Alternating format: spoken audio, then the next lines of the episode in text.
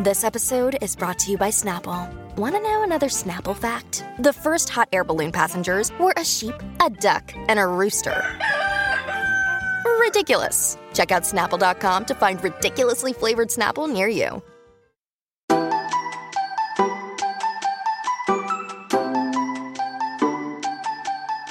Hello, everyone, and welcome to the Housewives Archives, a podcast where we talk in great depth all things Real Housewives and a bit of Vanderpump Rules. My name is James Evans, and I can't believe that Tom Sander had my co-host over when Ariana's away. it's Ellie Nunn. I love that the intro has stopped being clever at all. It's just Java quoting. Just pick a quote, any quote, nothing to do with anything. That also because I'm so much less familiar with what we're talking about today. That took me so long to work out what on earth you were doing or saying. I was also playing with a limited hand right now, yes, because I couldn't really go deep with any of the references. It was either that or like, these truly are the best days of our lives. That I don't even know what that one is. okay, that's it's the theme tune, babes. oh, Just raise your glasses high. This one's for you oh, tonight. babe, sing a bit of that ladies who lunch the best theme tune on all of Bravo. I'm buzzing for today's episode because it's it was so different to watch something that I knew nothing about, and also quite like fever dreamy to have Andy Cohen there and Lisa Vanderpump there, and then all these people I don't know, and it was so different to Real Housewives. And I did it in a weird way because I watched the reunion and then went back and watched Scandoval the episode, which kind of filled in some things. And I have so many thoughts and I have so many questions. And yeah, I'm really looking forward to chatting about it. First of all, how are you doing? Yeah, I'm alright. I got a bit of a poorly tummy. Um, Oh, no. But nothing to worry about. You know, just a bit of a. You got the shits. I got the runs. No, I don't have the runs. It's that spicy seafood platter I had last night. Night before Christmas as well. Oh, it gets you every time. I got the runs. Yeah. Uh, I'll be. I'm chugging my Pepto Bismol. I'm not gonna have the runs in church. How are you? How's your drainage? Uh, that sounded very like you were talking about my back end and diarrhea. Mm-hmm. Um, all flowing, On the topic, yeah. flowing great. Everything flowing in the right um, direction as it should be. You know what? I'm actually a little constipated. It's very hot here. And ah. oh, speaking of weather, you obviously had the sort of June cloud. Oh, we did. It was very apocalyptic. Ellie, yeah. I'm not gonna lie. Were you okay? I was fine. I was at work. I was in an office and I kept periodically looking outside and going, oh, it looks a little bit yellower than it did five minutes ago. And it's like, oh, okay, it looks quite sandy now. Mm, it's kind of an orangey colour now. And I'm in the middle of Midtown Manhattan. And so I just had the view of Macy's with this orange glow all around it. It did have a very end of the world Blade Runner esque vibe to it. And I didn't check my weather app, but then if I were to at that moment in time, I would have seen that the air quality index would have been about 400. And I think I would have had a bit of a Yeah. bit of a my heart would have started racing a little bit. And then I Sorry, left. by the way, it's not that I don't care about your near death experience. There was a there was a fly Yeah, on my help? foot. It was oh well, sorry. Well, let's address the fly first. Let's get that out of Oh, it's still there. It keeps landing on my foot. It's horrible. I nearly died, Ellie. Sorry. I've been through the wars. But yeah, it felt very old school. I dug out because I've run out of regular disposable masks, so I had to dig out my very first COVID mask. Wow. It's like some relic, and I had to wear that out and about for a couple of days. Mm, musty. Um, we're a hardy bunch, us New Yorkers. I'm glad you're okay. Thank you. I'm still here. But he's There here. you go. He's still. Have you ever seen um? And that an is called setup and amazing payoff. version of that song where Eartha Kitt does it. And at the end, she does this amazing laugh where she goes, Look who's here. Oh yes, of course she did. It's very good. Bloody love it. But yeah, anything else? I started a pottery course, I saw. What prompted this? midlife crisis. Yeah. I think I might have to join you. I've been asked not once, not twice, but thrice this week by three different people what my hobbies are, and every time it stopped me in my tracks, short of going, I'm an epicure. What's that? Just go to restaurants and eat, and go to bars and drink, and yeah. You know what's funny? I saw my um, older brother for dinner the other night, and he listens to the podcast. Hi, Josh. I can't get over this. And well, I know because the first few times I thought he was doing it out of politeness. And every time I see him, it's so lovely that he talks to me about it as if it's famous. It's not that he's misunderstood. I don't think he thinks it is. But he just talks to me like it's a big deal in a way that is so lovely. So that's your hobby, James? Bringing joy to the people. I know, but when I'm at a barber's getting my hair cut and it's some bloke being like, So, what do you do in your spare time? And you don't want to be another white guy with a podcast. Real Housewives. Yeah. I started a podcast in lockdown about Real Housewives. Yeah. Because I'm in deep. He thinks I have a wife and I can't be bothered to correct him on that. So I don't, I don't want to give the game away at this point. I'm leading a double life when I'm there. but yeah, I need to get a hobby. It's always that and what music do you listen to? Where I realize I don't really listen to music either. And then I think, God, I'm a bit of a, a sociopath. You know what I think is slightly sociopathic about myself is how much I listen to instrumental spa music just on the daily. And every now and then someone will hear what I listen to because I'll be playing it on my phone in a dressing room mm-hmm. or something. Mm-hmm. And people are like, Ellie, you listen to this all the time. And I'm like, yeah. And they're like, how do you not just like fall asleep? Yeah, that sounds great. What a weird I love it. thing to have. I, I think it's quite psychotic to have spa music playing. I just love it.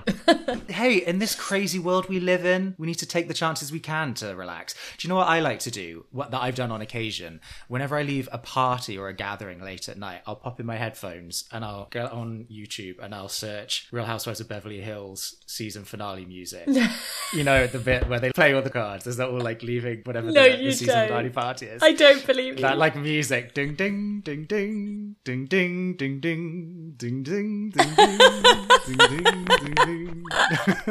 It's great.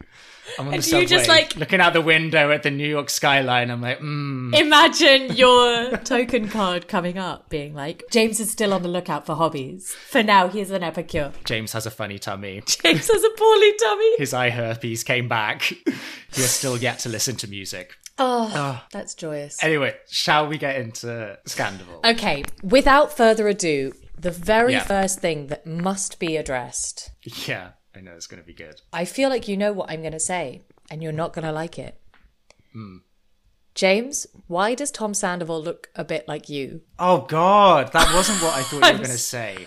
I'm oh, sorry. Oh no, Ellie, talk about putting a target on my back. I'm oh. so sorry, but you with a moustache. World's most hated man. I know. Because I have had the moustache recently, and I, there's been periods where my hair has been like that. But if you were to put up a picture on the Instagram of you with the moustache when you were doing something like the Rat Trap, yeah, and the way you played that character as well was Yeah. very Tom Yeah. Sandoval, and I found he was reminding me of you a lot in character. He was he was very much like how you played the part, not how you are, but just the sulky and feeling sorry for himself. That was very that character. yeah. As I was watching that finale ep and him coming clean in, you know, is a, a general term to Ariana about the affair, I was like, I kind of wish I saw this before I did the rat trap. It would have been real Because inspiration. a bit like Vicki finding out that her mother's died on camera, it's like I've never seen a raw portrayal of an affair being addressed so recently. That's a very good idea, though. I may actually have to dress as Tom Sandoval for Halloween this year. Great idea. Could go either way, though. I could get pelted with Rotten Tomatoes wherever I go. I'll just do it at home. I don't have friends. I'm not going to get invited anywhere anyway. You could dress up as him, dressed up as Raquel, if you wanted to be oh really god, niche. yeah, get really meta. Yeah, So, okay, what would you prefer? Would you like me to go through? Shall I say everything that I, wrote down and then we can go through it? Yeah, I just feel like we've gotten to a point in the zeitgeist of Scandoval where everything has been covered in such a forensic, detailed way, probably much better than we're going to do on a plethora of podcasts in the New York Times and this, that, and the other. So I think our value here is you just coming in hot with all your spicy takes, and then I can just like bounce off of it. What I'll do is I'm literally just going to read out the notes I have and then we can Yeah. Pick through the carcass. Like a couple of vultures. And also, I'll kind of end with a sort of mission statement. Some of these I don't remember what they are, so it won't make sense to me, but you might remember. how can there be someone called Lala, and how am I expected to take that seriously? Why are they all terrible in terms of their history of cheating? Ariana's dress stresses me the fuck out. Mm-hmm. Who is this strange performative Englishman? Wait, he was engaged to Rachel. Is it Rachel or Raquel? Mm-hmm. But why is it all about Ariana if they were engaged? And then for some reason I've written multiple, multiple in inverted commas. Yeah. I'm confused. Why have they all slept together? I can't follow Lala. I can't follow Lala life. I can't follow Lala's life, maybe. And mm-hmm. then for some reason I ended just with wow, cool guy got a table. Cool guy got a table. Someone must guy. have said that. This is an oxymoron because there's no cool guy on Vanderpump Rules. There's a loser guy. No, someone must have said, wow, cool guy got a table. Cool guy got a table. I imagine it was James. Yeah. What table? Where? Okay. I don't right, know, but well, it clearly was a line I found very funny. So, We'll let that percolate. and my my overarching mission statement after Mm-hmm. all of that would be because you said last week that what you'd be interested in was like an outsider's perspective without knowing these people and without all of that background is who comes out the kind of fit like morally where does it all sit mm-hmm. and as someone who's only watched the reunions mm-hmm. and the Scandoval episode, I understand that what they did was bad, mm-hmm. but I don't understand the level of reaction. Yeah. And it sort of feels to me, obviously, it's all for TV and reality TV, so they're also making it massive for that. But it also kind of feels like people who haven't experienced any massive life problems, Yeah. where I do think these things happen. I I think what I find odd about it is that they've all that they've all like cheated in the past and with each mm-hmm. other. So I don't really understand where this moral high ground comes from. The level that they're all at, mm-hmm. it feels extreme in a way that maybe I'm missing quite an important bit of No, I think it's out of the mouths of babes, and I think with your childlike eyes with which you're viewing Vanderpump Rules, some real wisdom is coming out here. And I agree. I think, you know, two things can be true. First and foremost, Raquel and Tom did a really shitty thing. Yes. And should be held to account. And that is kind of answering our question last time about what a reunion should be. I think this is kind of a perfect example where we had a lot of lingering open questions that needed to be addressed. But yeah, the way the cast spoke to them, and Raquel in particular, I think that's an important point, was excessively cruel. yeah. I know we circled the drain before on many Bravo shows with this conversation, but I'm sorry it was bullying. I could understand it even being, not that I would condone it, I could understand them saying, you're a disgusting slut. But when it gets to a point of like, you are nothing, you are subhuman, no one likes you here, you are worthless, go away.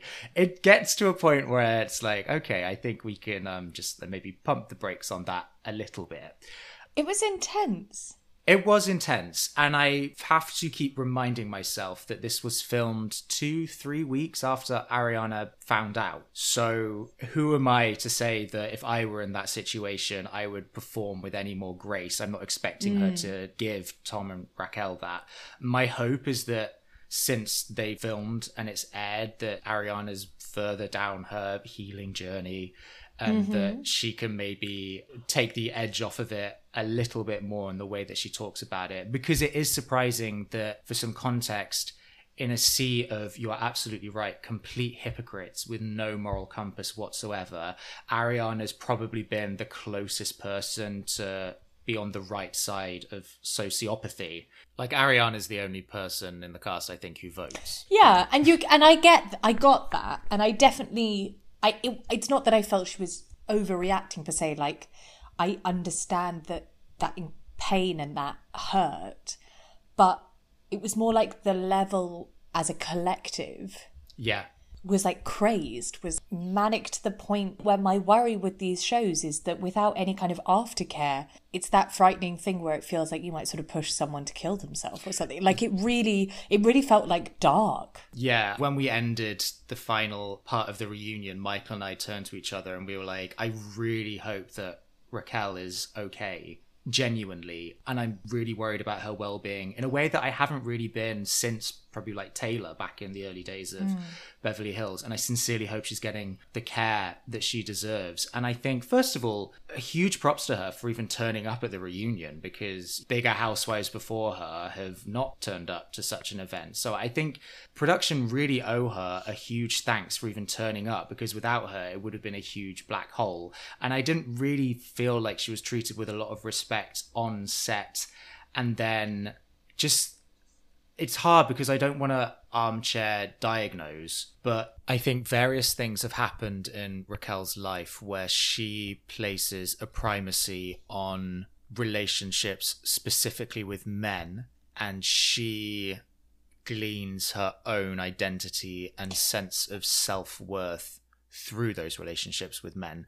And unfortunately, those relationships all tend to be problematic for various reasons, whether it be because they're supposedly off limits in the case of Tom Sandoval, or she's just with someone who, quite frankly, was emotionally abusive, like James. I just want to also talk, having not seen anything of that relationship, he's vile, that man. Yeah, James and, and Lala, actually, to that point, only they're characters that only work when they're on the outs with the majority. When they're the underdog and they're trolling, you're rooting for them. But as soon as they're ingratiated into the majority and they're still using those tricks and they have the power of the majority behind them, it just comes off as completely irritating and obnoxious. He's just the most self-indulgent person I've ever seen. They both reacted exactly how I expected they would in this reunion. You know, as soon as Sandoval opens his mouth and he starts crying and immediately he goes into James interrupting him, being like, Shut the fuck up, mate, fucking pussy. Come on, fuck up. And then like getting up and storming off to the bathroom every five minutes. it's just so showy and childish in the worst kind of way, in a way that actually detracts from the show and letting us hear what these key players have to say. They're such supporting characters who carried themselves with like a main character energy. And I think to your point about the collective seeming so intense, that was part of the issue where I completely understand Ariana's blind rage at this point because she was the one who was affected. But then, mm. as we get further and further away from the blast zone, and then we encounter these tertiary characters like James, who does have a, like a bit of a connection to Raquel because he used to be engaged to her, and then Lala, who has no skin in the game, matching and sometimes exceeding Ariana's volume and vitriol.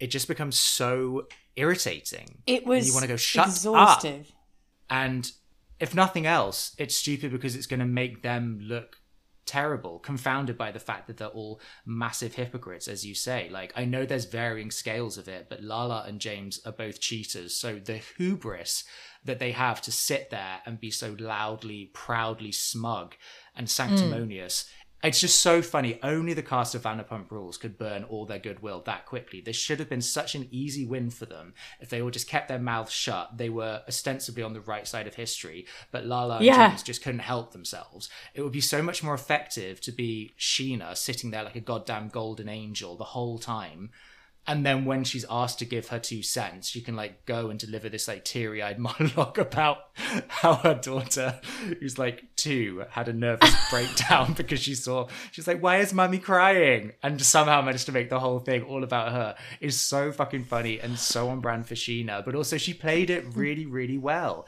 It's that old you know the old adage as Dorinda would say of you got to talk more and no wait.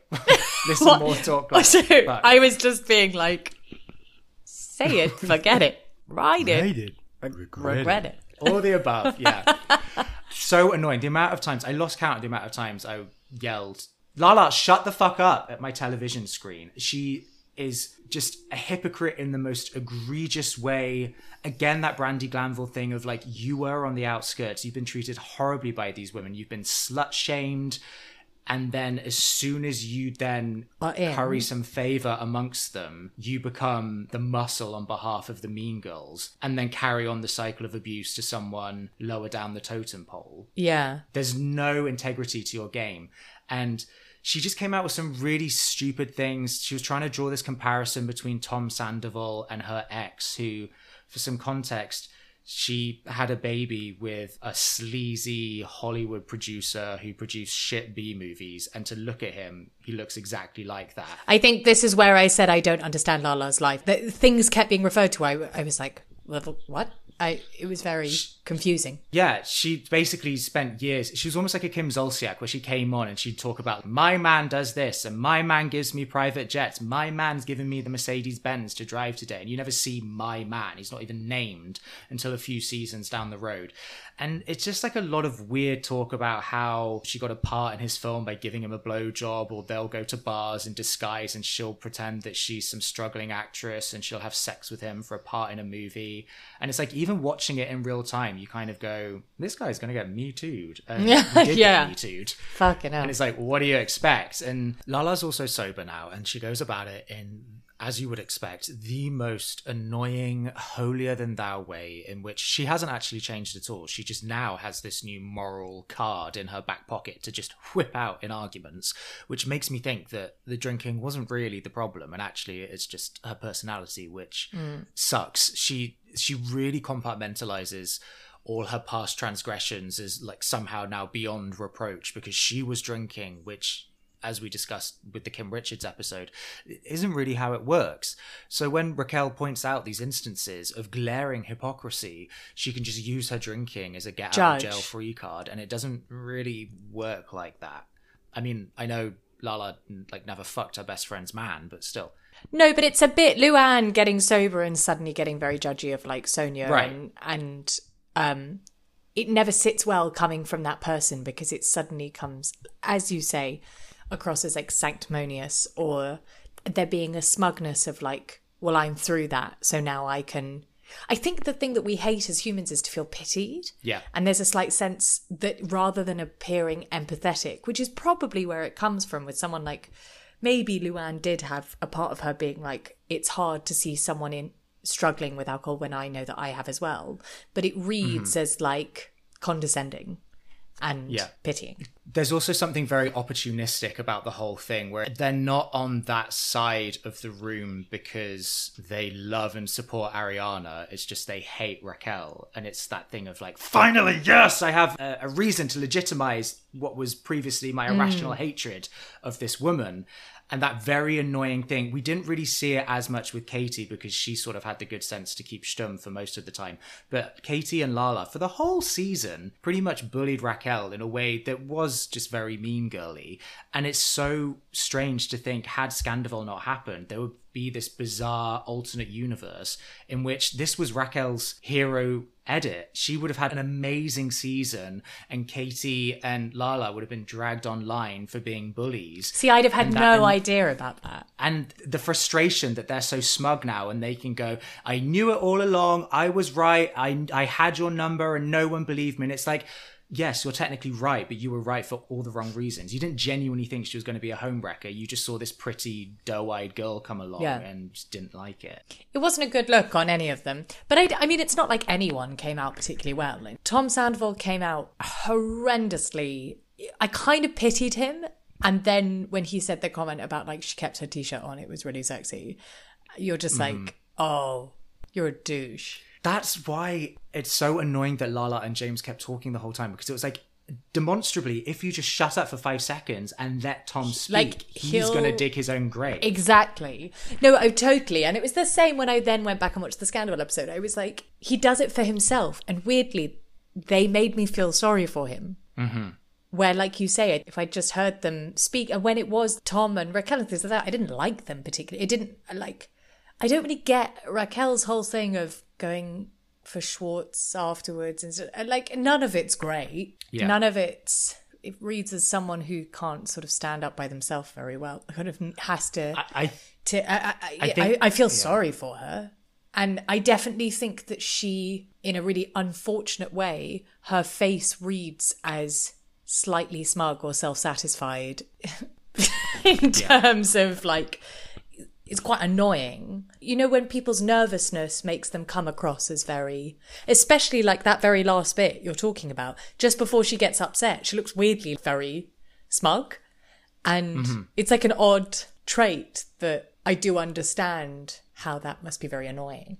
I don't know. There was like a lot of talk. Even Andy Cohen said that he thought that she seemed medicated or disengaged in some way. And there's like a lot of talk online, as you might imagine, that like Raquel's a sociopath. She didn't shed one tear. And I'm like, I don't think that means that she was unemotional. I think to look at her she was showing emotion in a very bodily way and was having to sort of correct her breathing. And I think she, Yeah. as almost like a survival technique, went into a bit of a fugue state. And however that comes across. Yeah, yeah, no. I- I think agree. internally There's a lot going on there. And I think her pageant background and the training that she had to go through that's given her this slightly robotic affectation affects her mannerisms to this day. And mm. I think she is is kind of a woman who's used to being controlled and groomed and like her dad sort of keeps a, a close eye on her she was in this relationship with james it feels like she's never really made a decision on her own and she doesn't know how to do it to Yeah. the point where it feels like she's left a cult for the first time that was very oppressive and conservative to women and she's now overcorrected the other way and it's like okay Sure. really happy for you, but now let's find a happy medium. But I also do think, in many ways, considering that she's always painted as this dumb bimbo, she's in many ways, I think, the smartest person on the cast, or she at least has a good amount of common sense to just sit there and take it on the chin. Yeah. I th- no, know? I I agree, and in a way, that's what was so pitiable about it was that uh, someone perhaps more TV savvy, but not necessarily life smart, might have gone in and shouted back or engaged in the drama or made it more conflict heavy and made it about we're in love and da da da whatever. You're right. I think that there was a kind of grace in going in and just taking it and copping to it, which, like you said, I, I, as a complete outsider, made me feel a bit sorry for her. Yeah. Do you? But do you think they're in love? Because then when I'd watched the two of them together, I was like, I don't buy that these two people are like desperately in love. Well, I think when Andy asked Tom that question and there was this painfully long silence, I thought it was painfully long because Tom was about to say, No, I don't. Yeah, same. And it was going to be awkward because it was like, What was it all for? same. So the fact that he said yes, even then, I was like, I don't, I don't believe you. I don't think. Yeah, I believe from the very little I know, the long-term relationship. They, were they saying they've been together for nine years? Yeah. How long has the show been going on? This is the 10th season. Crazy. Um, Mm. I can't. I couldn't believe he was forty either. Yeah, that's another thing. So I look like Tom Sandoval, do I? No, Hmm. no, you don't. But I did also just say I can't believe he was forty. Like in my head, they're all super young, and the part of Yeah. me was like, how depressing that this is like a show with like forty-year-old men. It's like a bit sad. That's what I love. Because I think the reason why I put off watching Vanderpump Rules for so many years was I don't want to watch a load of people in their early 20s being people in their early 20s. Right, I that's why I've never friends watched I it. watch. But then as soon as I started watching it, and I was like, oh shit, they're all in their 30s. And they're the most deplorable human beings whose frontal lobes still haven't fully formed, behaving in the most reckless, self sabotaging way. It made it so much better. I was like, oh no, these are just generally Sure. dreadful people. And the whole theme tune of like, these are the best days of our lives. I was like, oh no, it's not aspirational. It's like, you are already past your prime. Past, yeah, yeah, right. You're such fuck ups. But but has he been a fuck up before? I think that's what's weird is that he reads from this as like.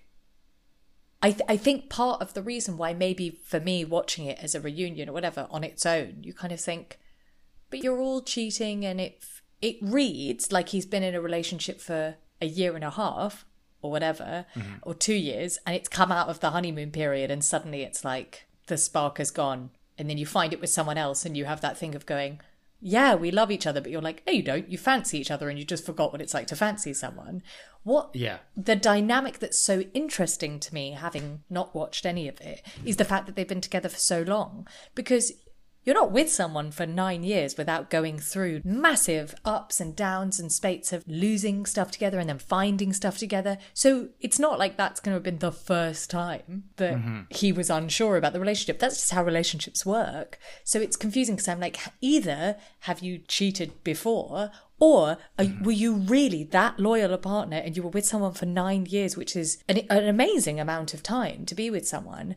And in which case, it is a massive deal. And it's weird that he and Raquel are quite casual about it in terms of going, no, we just slept together once, but now we're in love. Where I guess my question to you is like, is he a good guy normally? Is he, I don't, Yeah, I think this is what makes Scandoval really intriguing. It's not only been a betrayal to Ariana, but it feels like a betrayal to us, the viewer, because Tom Sandoval has always been positioned by the show as the male who has the best morals in some way. That's by the very, very low bar that men hold on the show.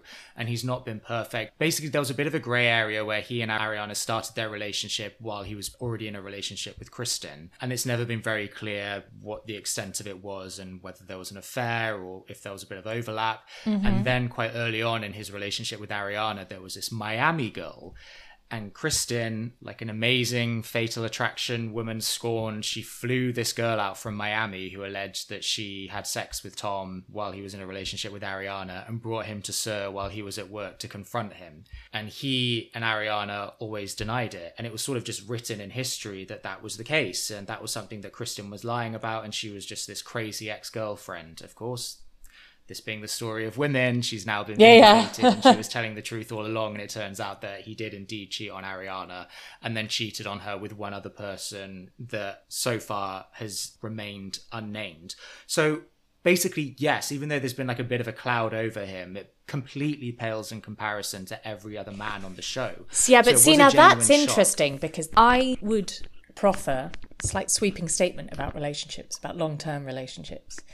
But my experience in life and from the people around me and watching people is relationships are hard work, obviously, because to spend that amount of time with another person changing in the way that we inevitably all change in life, based entirely on like companionship and teamwork and things like that, inevitably goes through huge ebbs and flows with the different circumstances that happen in our life.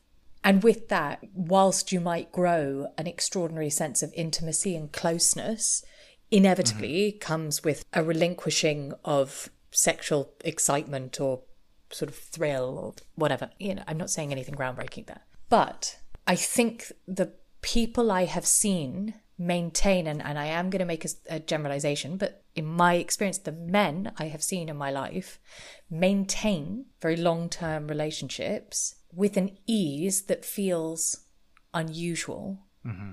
have engaged on some level with some sort of affirmation on the side to varying degrees in a way that assures them that they are still attractive and feeds the part of them that otherwise I think can feel very lost in a, a long term relationship, particularly if they, up until this point, have been the ones being chased. Because biologically, up until you know, about 40, women who want to have children are in need of something from men and therefore often. Uh, again, I'm obviously making huge generalizations, but a pattern that we often see is that women will kind of compromise for men or change something in order to to have a, the relationship. When that feels like it goes, I feel like a lot of men, and and the really sad truth is, I think a lot of of men tell themselves that it's okay as well to mm-hmm. have forms of validation on the side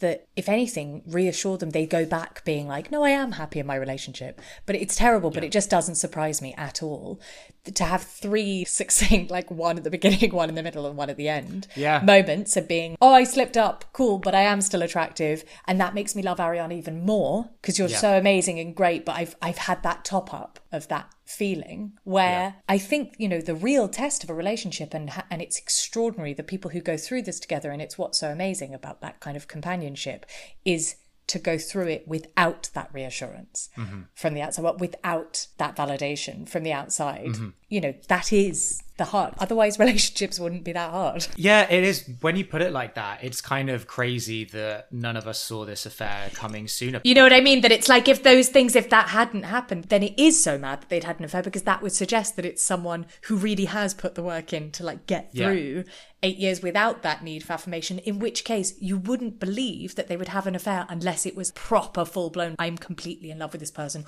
or I want to be on my own. Yeah, I think Tom, this is probably a very controversial thing to say right now in the aftermath of Scandoval, but I still maintain that Tom Sandoval probably has the best moral code out of the men on Vanderpump Rules, which is not saying a lot. However, he is a bit of a dweeb who I think has a very high self image. We've been treated to countless vignettes over the years of him playing his trumpet very badly and putting on cringy music shows and dressing like he's walking down Rodeo Drive and he just kind of looks a bit lame and basic. I think he's a bit of a narcissist, and Yes. now maybe going into his 40s. He wants a bit of affirmation. And then here we also have Raquel, who probably has like the lowest self esteem of any woman on the show, which is also probably saying a lot. Who's also looking for another kind of affirmation. It's like they are yin and yang. They are built to affirm each other's neuroses in the most chaotic way. So, And you know what? One of the things that really annoyed me on that reunion was when, uh, and I think potentially in the Scandoval episode as well, was when Tom would refer to how Ariana put him down in their relationship and would be like, no, don't wear that. And it mm-hmm. would cut to a clip of her in a totally Right. undismissive way being like, hmm, mm-hmm. oh, I like that one or whatever. Like the, it, they had no evidence of her to to to um, put up of her being sort of dismissive, Yeah. which suggests that it was the lack of positive reinforcement that he was missing rather than actively being put down. I think not even lack of positive enforcement, but like actively over embellishment. leading over exactly that's what i mean and so her giving a normal level of that was read as dismissive and Mm-hmm. you put me down and you made me feel this big and it's like i think you just feel that big It is also fascinating rewatching the second season reunion, which is where he just gets together with Ariana and he's talking about how they met and the genesis of their relationship. It's like beat for beat, word for word, Really? how he describes hooking up with Raquel. It being like it was like electric, and I've never, I haven't felt something like this for years. Just like all those cliches you hear, which is maddening to hear because just as you said, of course, the thrill of a new illicit relationship is not going to compare to the deep, steady love that you have with a partner for several years. And he also really commits to the cliche in a way that makes me think that he doesn't realize how unoriginal he's coming across. When you need mealtime inspiration, it's worth shopping Kroger, where you'll find over 30,000 mouthwatering choices that excite your inner foodie. And no matter what tasty choice you make, you'll enjoy our everyday low prices, plus extra ways to save, like digital coupons worth over $600 each week. You can also save up to $1 off per gallon at the pump with fuel points. More savings and more inspiring flavors make shopping Kroger worth it every time. Kroger, fresh for everyone. Fuel restrictions apply. Another day is here, and you're ready for it. What to wear? Check. Breakfast, lunch, and dinner? Check. Planning for what's next and how to save for it? That's where Bank of America can help. For your financial to-dos, Bank of America has experts ready to help get you closer to your goals. Get started at one of our local financial centers or 24-7 in our mobile banking app. Find a location near you at bankofamerica.com slash talk to us. What would you like the power to do? Mobile banking requires downloading the app and is only available for select devices. Message and data rates may apply. Bank of America and a member FDIC. i tell you what is maddening Yeah. that I've sort of only just thought about. You know, affairs happen, relationships end. It's awful, but I also think it's a reality that I certainly hold that, you know, the idea of having one person your entire life is eh, not impossible by any means, but is a very difficult bar to set for yourself. Where I think if we all mm-hmm. believed that you might have two or three people across your life who are relationships that will be extremely important to you and form who you are, and there's no failure to that not working out. It's not because you didn't find the one, it's just that was the person for that period of your life. I certainly don't Yeah. regret any of my past relationships. However, the exception to that is I think that you are in a, a particularly, if you're a woman who wants to have children, there is a sort of 10 year period in which if your time in a relationship comes to an end and feels that it was wasted, mm-hmm. I don't think you're able to go, well, you know, that was that chunk in my life and I'm grateful for that and now I'm going to move on. I think the fury that must be there of if you had no intention of committing to this together through this period in our life in which we're going to try and have children together or whatever, then you've robbed me of time that I could have had with someone else or Yeah. finding someone else. And I, I do think I hadn't really thought about that, that that's uh I think that it's particularly abhorrent to like fuck around with someone who's in that period of their Which, life. which is interesting because their relationship has always been portrayed as the steady rock of the show Mm. in a show where everyone else is cheating and fucking and slurping each other. but one thing that has always been like a mild source of butting heads is that Tom really wants to get married and have kids, and Ariana doesn't want to get married and she's not that fussed about having kids. And I don't know, maybe there's Okay. some subconscious Interesting. her subconsciously maybe knowing that this isn't the guy for her and that she absolutely will change her tune. But that's just like another interesting element to it. And I think it was really That is interesting. powerful actually when Lisa Vanderpump said to her, like, I think it's wonderful that you froze your eggs, darling, and you never know when you'll change your mind. Hmm. Apart from that, Lisa Vanderpump was pretty much a non event, which I don't know if you found it interesting to suddenly see this. It was so weird. It was very non-event, and I also really hated the cuffs on the sleeves of the dress. I just thought it looked so cheap and awful. wasn't the most flattering look we've seen on our Lisa, but just the way that she doesn't seem to command any respect from these people anymore, where No. she's kind of this fossil on a show that doesn't even take place in her restaurant anymore. No, I enjoyed watching her in the Scandoval episode being the person Ariana went to and then the person Tom went to. I found those mm. scenes interesting, but she could have not been on the reunion and I wouldn't have noted. I didn't make a single one of my bullet points. It almost felt like she hadn't watched some of the season when she was like processing in real time that Yeah. Tom dressed up as his mistress for Halloween. Yeah. And she was like, What? no. There were so many jaw dropping moments that as soon as I do start to feel bad for Tom and Raquel, I then remember them. So that scene where Raquel's talking to Ariana about her relationship with Tom and the lack of sex that they have in their relationship is wild. And I think that is what makes Raquel a bit of an enigma is that she seems to be both incredibly cunning and incredibly naive at the same time. Well, because I read that again, I don't have any of the context, but it read like someone trying to suss out whether they're unhappy in the relationship and therefore might break up. And also that would make her feel less bad. Mm-hmm.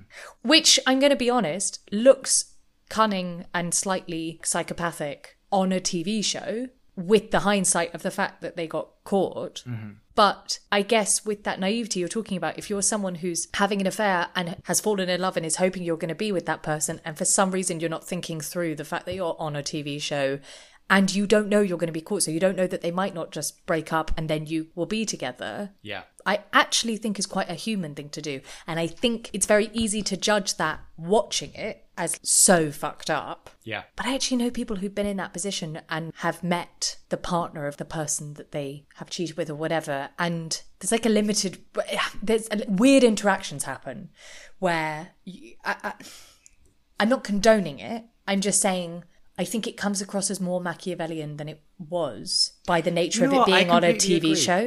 Well, yeah, no, you're right because obviously it's an iffy situation in the first place if you're fucking your best friend's man. But obviously, if you are going to be in that situation, you're going to go, I'm going to suss out what the Right. situation is in their relationship. Because all I'm getting is his perspective, where he's just saying that their relationship's non-existent and they're going to break up soon. But I kind of want to hear it from the horse's mouth. Also, I don't know if anyone's going to want to hear this. And again, this does this morally don't condone it. Absolutely feel for Ariana, but I think it's also easy to forget when you're just watching something like this that hormones, when you really fancy someone or you think you're in love with someone or you're whatever, make you mm-hmm. do crazy shit Yeah. and that when you think i mean if we think about how we've all behaved when when you really fancy Completely. someone whether that's when you go a bit mad because they pull away from you and your body acts as if it's having an actual drug withdrawal mm-hmm.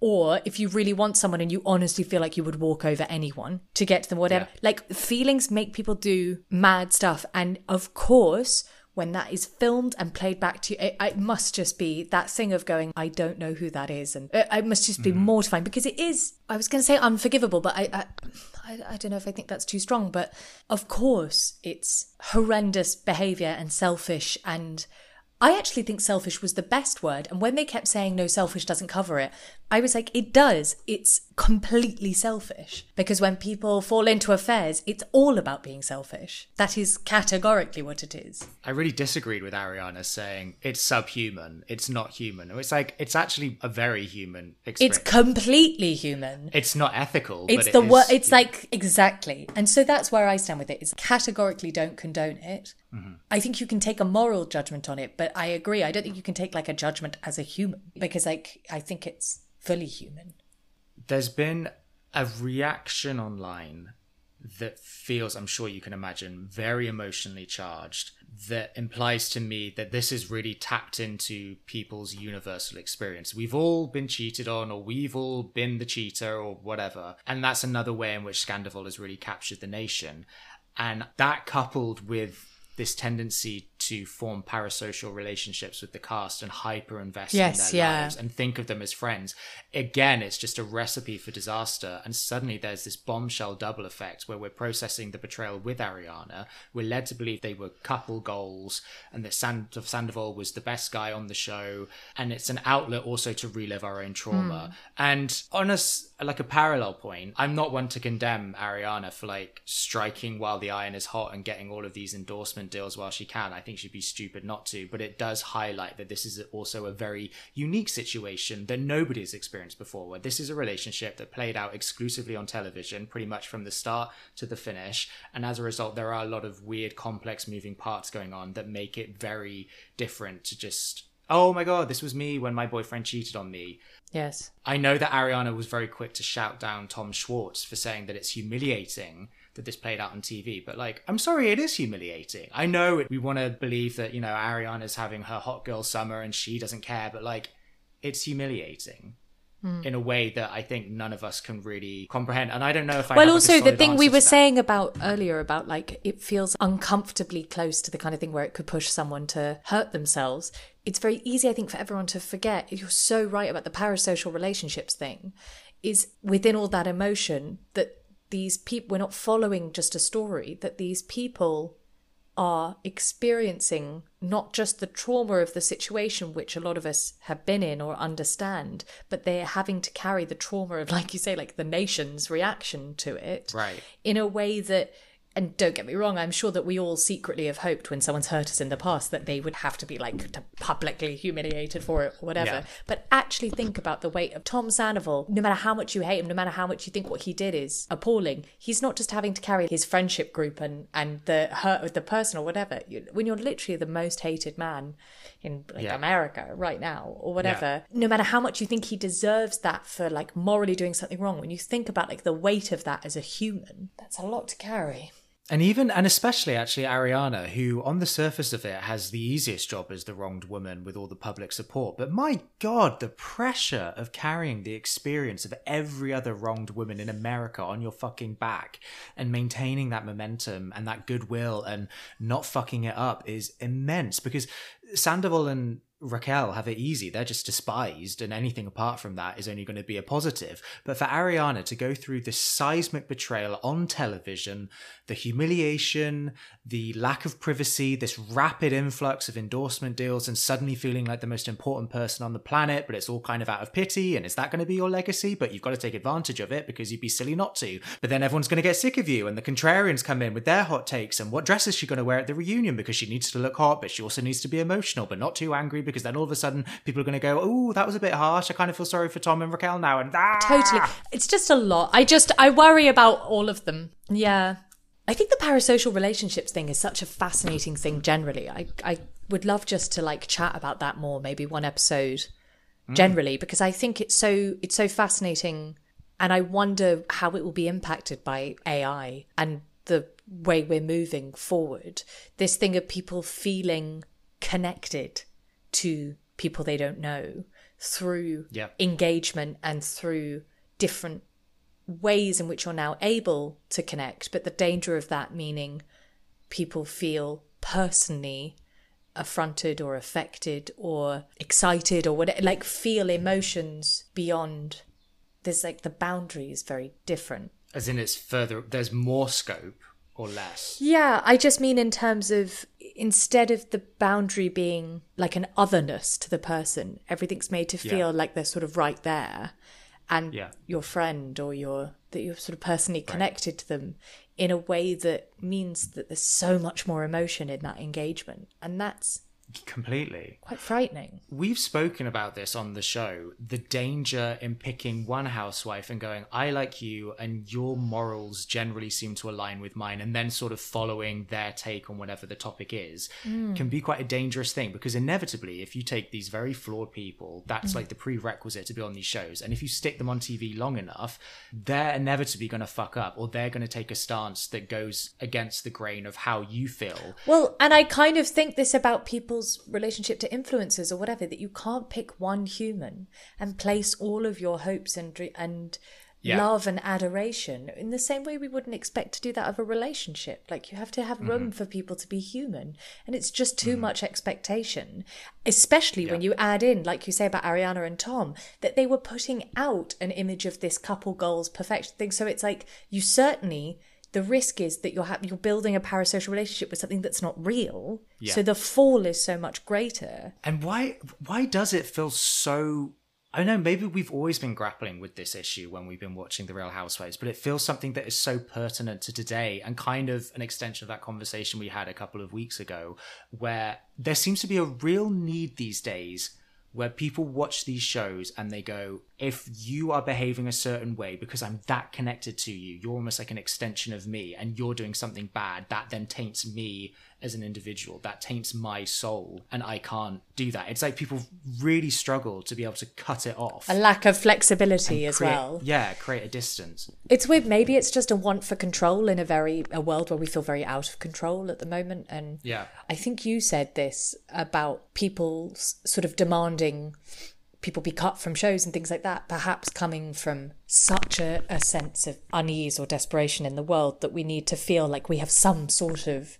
Yeah. say in something or handle on something and Yeah. and in some ways i think that's the whole relationships with influencers and things like that is people want to feel like it's aspirational and that they're being inspired by someone and mm-hmm. which is great but the sad truth of humanity is the more you get to know someone and the mm-hmm. more you understand of them probably the less inspired you'll be because we're all just humans Yeah, I guess it's just the double disappointment of wow, you really are fallible and human like Yeah. the rest of us. The thing I was aspiring to was a lie, but also this was all sold to me as being real. yeah I thought it was your reality, which, as we've discussed many a time before, can become a very slippery, malleable thing when it comes to making a good show.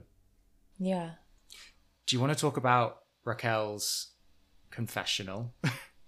Her confession. Yes.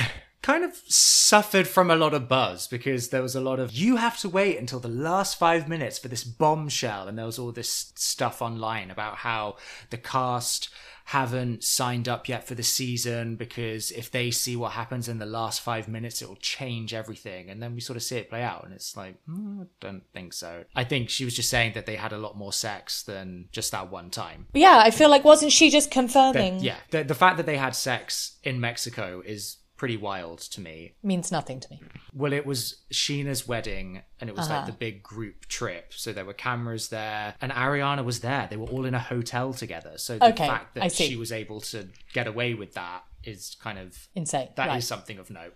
I think it is less the individual parts of the confession and more the entire whole, where it did feel like a confession in its truest, most religious Hmm. sense, where she's kind of come into the room, this Jezebel wanton mistress, and then emerged this martyr through this one of the, I'm sorry, one of the most harrowing monologues I think I've ever seen on television. It was this this moment of absolution in which she sort of like lifted up this veil of deceit and she suddenly became the most sympathetic figure in the whole saga in a way that she managed to make Tom Sandoval look worse in five minutes than I thought Lala did in three hours. How? Remind me.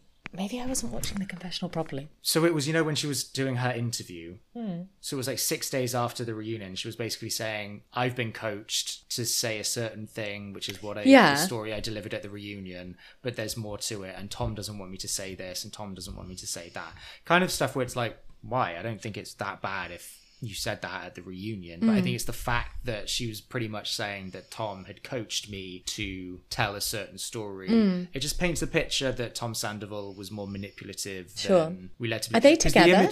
There's a lot of to and fro. I think it's hard to sort of gauge it. So apparently she went to this wellness clinic and she'd ended things with him, but then she was sending handwritten notes to Tom's house and Tom was spotted on a plane and he was someone saw on his phone that he was talking to Raquel. So I think they just can't quite quit each other. Yeah. I think everyone was hoping that this big bombshell would be like Raquel's pregnant, which my god would be incredible. Right. But I think there was this weird do-si-do they were doing where, in terms of a PR strategy, I think it would be good to say that they are still together because if you're going to do this, the best thing is to be like, Make it's it horrible. I Yeah. feel so guilty, but we are soulmates, and at least it was worth it. And Yeah. over time, people will come round to it.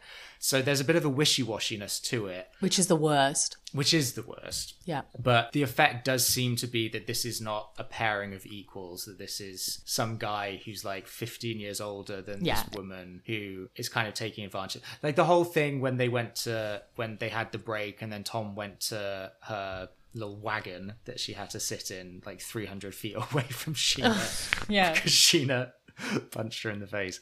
Um, and then they sort of had like this very rote, slightly awkward conversation between two people where there seems to be no sexual chemistry whatsoever. Whatsoever. And then all of a sudden he's like, but seriously, can we have a proper conversation where the cameras are down? Where you're like, right, first of all, I'm, I'm all about workers' rights. And I do wonder, do they have a union, these reality show people? Because it is insane that the cameras are always on them, even when they're having their lunch. That would bother me. But then what Raquel said afterwards in this confession did seem to sort of confirm this idea that he just wanted to check in with her and go like, okay, so this is what we're going to say. And like, Sure. don't say that we shagged in Mexico because it looks really bad.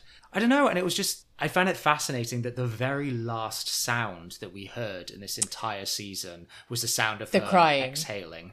Yeah, yeah. Yeah, just like Yes, no, that was a lot. Artistically, it's working on so many levels. It's like, is it a cry? It could sound like an orgasm or something. Oh my God. How close that the two are. But just that like guttural bodily moment of catharsis from Raquel as the weight of everything has caught up to her. It almost felt like a direct parallel to the audience. Like I was breathless that whole time. I think I held my breath that entire monologue, and when she breathed, so did I. Raquel and I are one. I feel like people have a very similar experience when listening to our podcast. Oh, I'm sure. With bated breath. Yeah. They, they just cannot believe what they're hearing. well, I really enjoyed dipping my toe into Vanderpump Rules. Yeah. Thank you for joining me temporarily. You know, you It was to fun. commit to the bit. It was it was like it was quite fun to dip into like a massive scandal on a very Yeah. sort of short term. And also it was nice because OC's really dull at the moment. Are you going to keep watching it? I would kind of recommend it. I kind of love how crappy I am. gets. I just watched Emily dancing in Vegas, and honestly, having been in various movement calls where I've like screwed up in the moment that you have to perform, it was bringing me out in sweats. It was the most awkward, oh, and oh, in fact, her whole relationship with Shane just gives me hives. Like it's like my worst nightmare. That's what I love about Orange County. They just have this parade of short-lived flops where Oh, you sort of you really have to bend over backwards to find the humor in them. But once you get there, it's a real sweet spot. Yeah, Kelly sure just there um, hit Shannon on the head with the mallet when she had the bowl on her head. And then Tamra does that classic Tamra thing of like, I don't want to scare you, but my ex-husband, he like, I don't want to scare like, you, famous famous hypochondriac Shannon Beador. yeah, Like- yeah, right. so fucking good, fucking Tamra. My God. And obviously, we've got the end of the New Jersey reunion as well, which Mm-hmm. uh, my social media continues to be stacked up with. Although it is balancing out with the sort of Melissa v. Teresa content. I'm like, I never know which one I'm going to get. It's always different rumors. I think Jersey Housewives are maybe worse than Beverly Hills Housewife fans in terms of just the insane vitriol that you find on social media, where everything is just so tribal and black and white. Yeah, It's really fascinating. it's so fascinating. And it always reminds me of that viral photo of the dress where everyone was like, is it white and gold or is it blue and black? And Yeah. And what was so thrilling to me was the time when I managed to look. So I always saw the dress as white and gold. And I, like everyone, I had the thing where I was like, I don't understand how you could see it another way. But if you actually look at it for long enough, if you manage to like adjust your eyes, suddenly you see it the other way. And it's the mm-hmm. most thrilling thing to suddenly be like, oh my God, it's blue. I see it being blue and black. And I think we must remind ourselves of that and carry that when we watch these shows, that it's like, there's always another way of looking at it. Hear, hear. And I leave it on that. Beautifully put. Thank you. So, what should we talk about next time? New Jersey? The girls are hot. They're so hot. Those hot girls- Jersey girls, so hot. Hot, hot. I just saw a one-time guest on the podcast, Preston Nyman. I'll never forget that episode. The fact that Macy forgot her headphones and you had to edit the whole thing around her sound. It was the two of them. It was the worst. uh, honestly, that is the worst. we've ever done, and there Yeah. are plenty on this show. There've been some bad ones, but that was painful.